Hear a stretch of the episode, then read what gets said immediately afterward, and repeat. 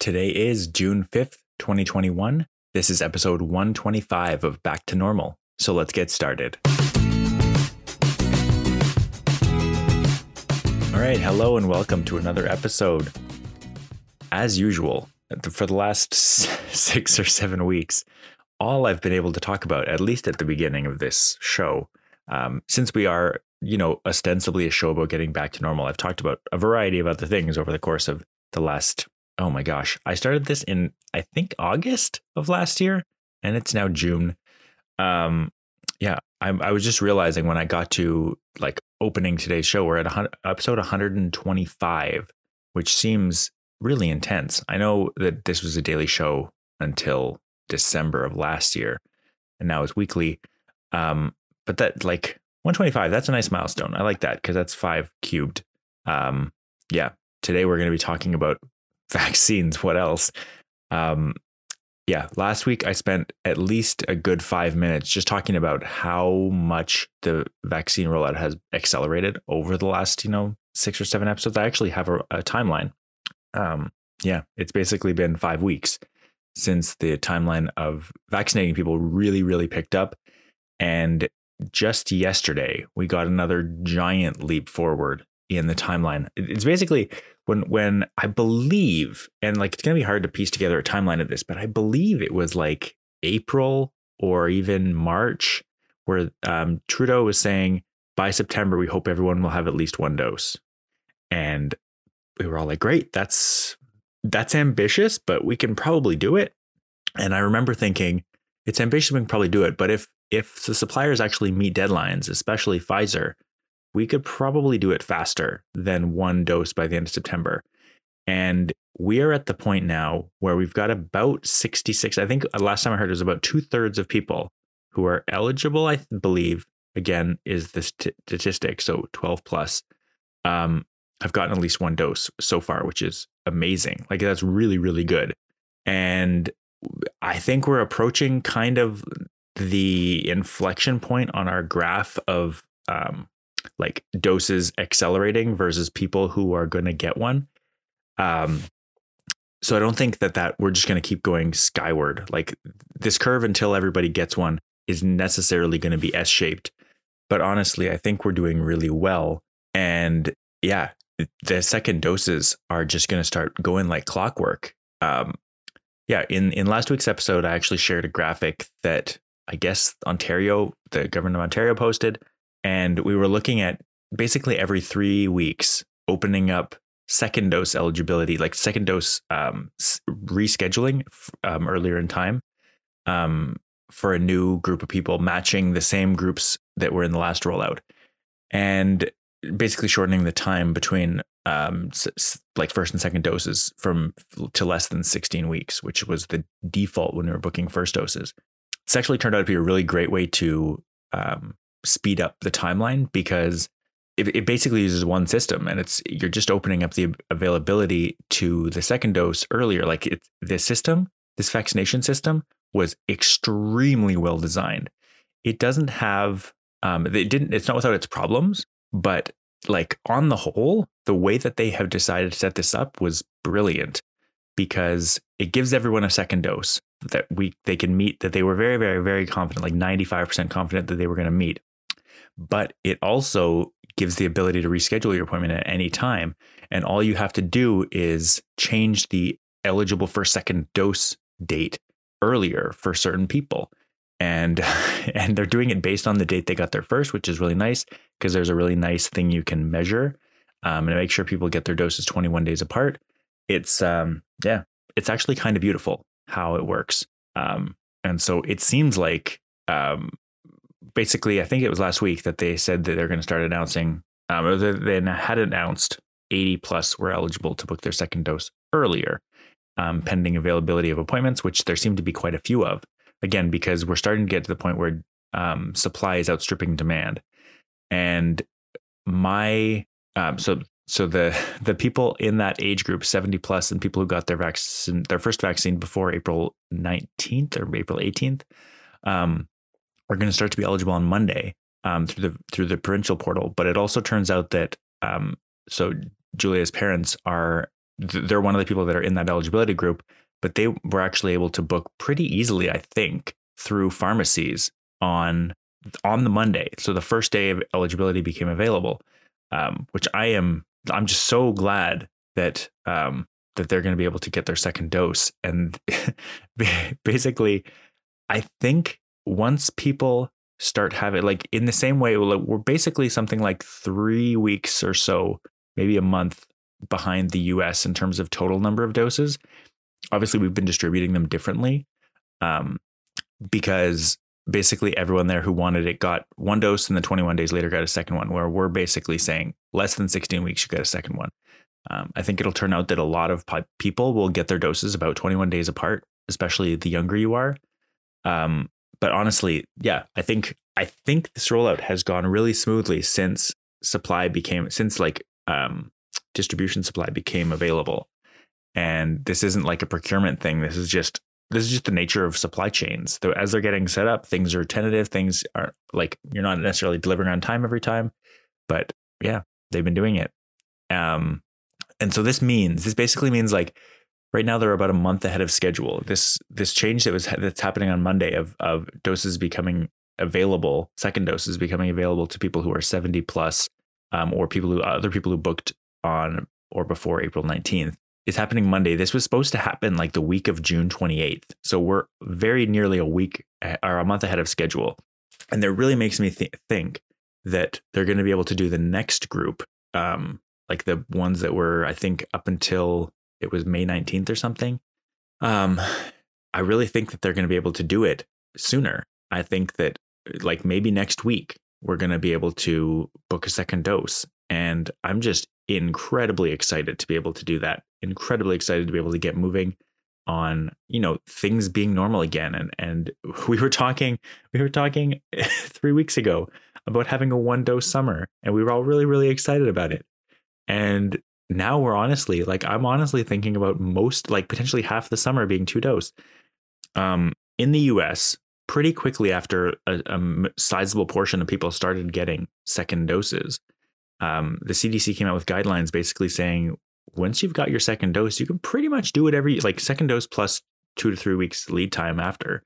Um, you can basically do whatever you want. And as people as that as that happens in Canada and people start doing that, um, I assume we're going to continue because Ontario, in along with all of this, Ontario has had a precipitous drop in the number of cases daily, along with at the end of this week, a slight increase, um, but nothing near where we were approaching before. Um, I'm assuming, I'm hoping that that drop, that precipitous drop will will hold and will keep going down, um, but we'll have to see.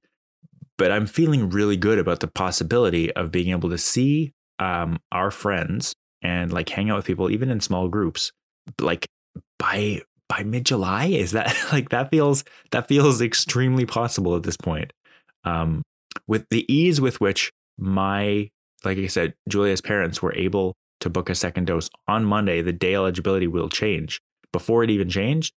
Um, yeah, that seems inherently possible now. And like mid-July at the latest, like I'm thinking like two weeks post vaccine would be about mid-July, if not earlier. And um, yeah, I basically could not be more excited. So I'm going to leave the vaccine um, timelines discussion for now. And I want to talk a little bit about vaccine hesitancy and specifically why I trust the vaccine, why I trust the scientific process that developed this vaccine. Um, people in my, a couple of people in my sphere um, have I've, I've found out that they're hesitant about getting the vaccine. I don't think it necessarily this is necessarily their their intent on not getting it or dead set on not getting it. Um, they do actually have appointments, and so I'm not super worried about it. But I wanted to kind of address um, just to everyone what. Like what I think is what people who are hesitant about the vaccine, what point they're missing in the points that I've heard um, about, you know, how they feel about it. And um, one of the things that that was quoted to me was this idea that if you get the vaccine, it creates a bunch of this viral spike protein in the, the R N A specifically creates a bunch of this viral spike protein in your body um, and that there is peer-reviewed research that shows this, that shows that um, the spike protein from the coronavirus gets basically spread throughout your body.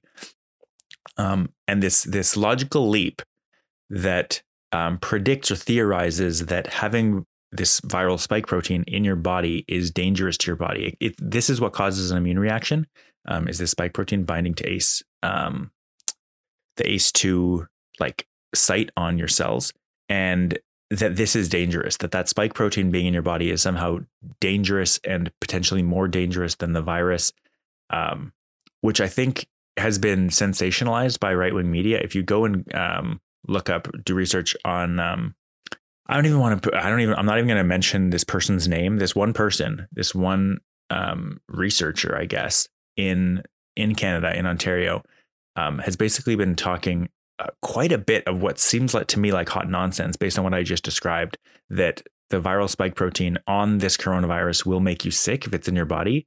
Um, I'll just note that we know that this is not what makes you sick when you get COVID. It's not because you have this viral spike protein in your body. It's because you have the virus in your body, and the virus is doing damage to your cells. Um, but I also just wanted to point out that if like, because the whole theory here is that, and again, it is a theory, there's no research to back it up, is that having of that, that, that spike protein alone that your body has synthesized from the instructions of the mRNA vaccine, that that spike protein is dangerous to your cells and will cause damage to them, especially long-term, and that we really don't know what the long-term effects are. But um, to that, I would say we do actually know quite a bit about coronaviruses. Coronaviruses are not uncommon. Um, the really the only issue with coronaviruses, like the only thing that it's caused up until basically SARS and MERS and um, like this current COVID nineteen um, virus, is that they cause more serious symptoms. They cause like really rapid onset. They're really transmissible, all that kind of stuff. But we've like coronaviruses are endemic to the population. There are coronaviruses that just cause the common cold, um, or what we consider the common cold. And having having had that cold doesn't give you these lasting, like decades later symptoms, even though all coronaviruses have this spike protein. It might not be exactly the same, but it's very similar. Like that's the whole point, is that um, coronaviruses are a class of virus, that, that one coronavirus pr- presumably originated all the coronaviruses.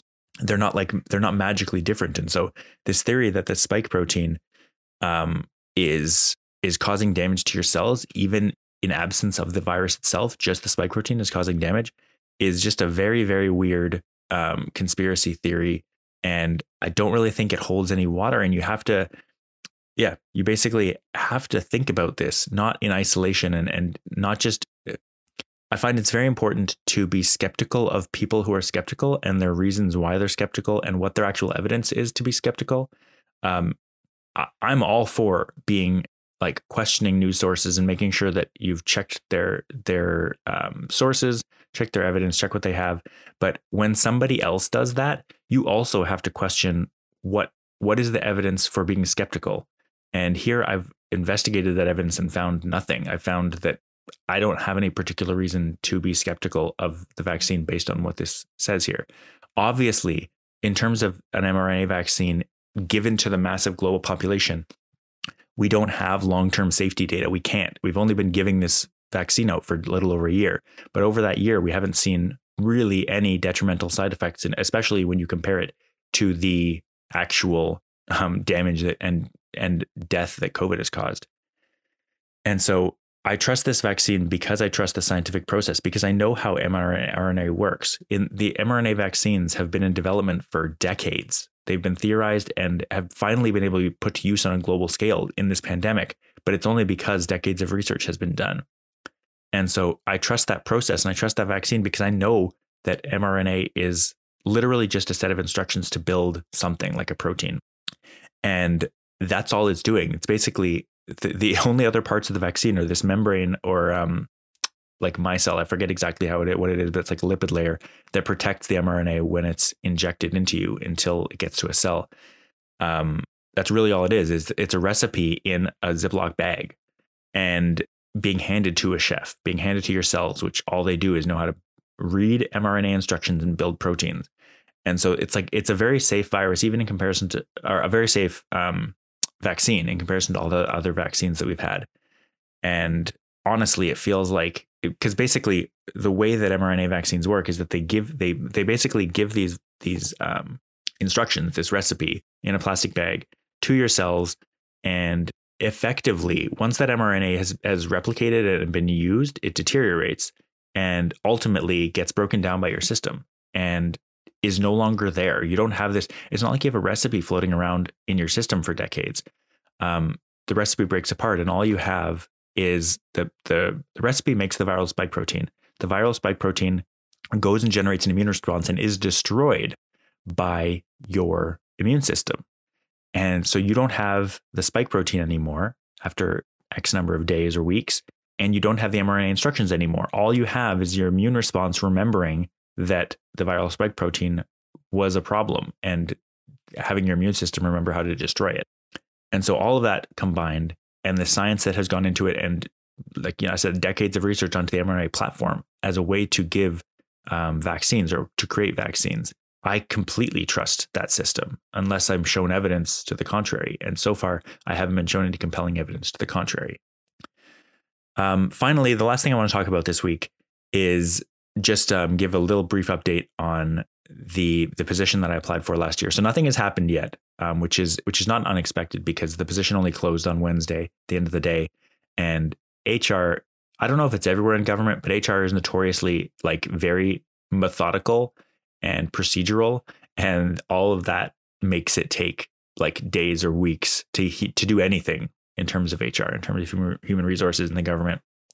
Um, but I did get some really great news that um, I don't know if I mentioned this last week, but I'm going, going to be co-leading the technology working group um, at N SERC, along with um, another person who's going to be who's kind of joining as, as co-lead um, with me. So there's there's there's one lead, and then uh, um, this other person and I are basically the, the technical co-lead. So we have the technical skills and and experience to be able to actually do like implement the solutions that we're talking about.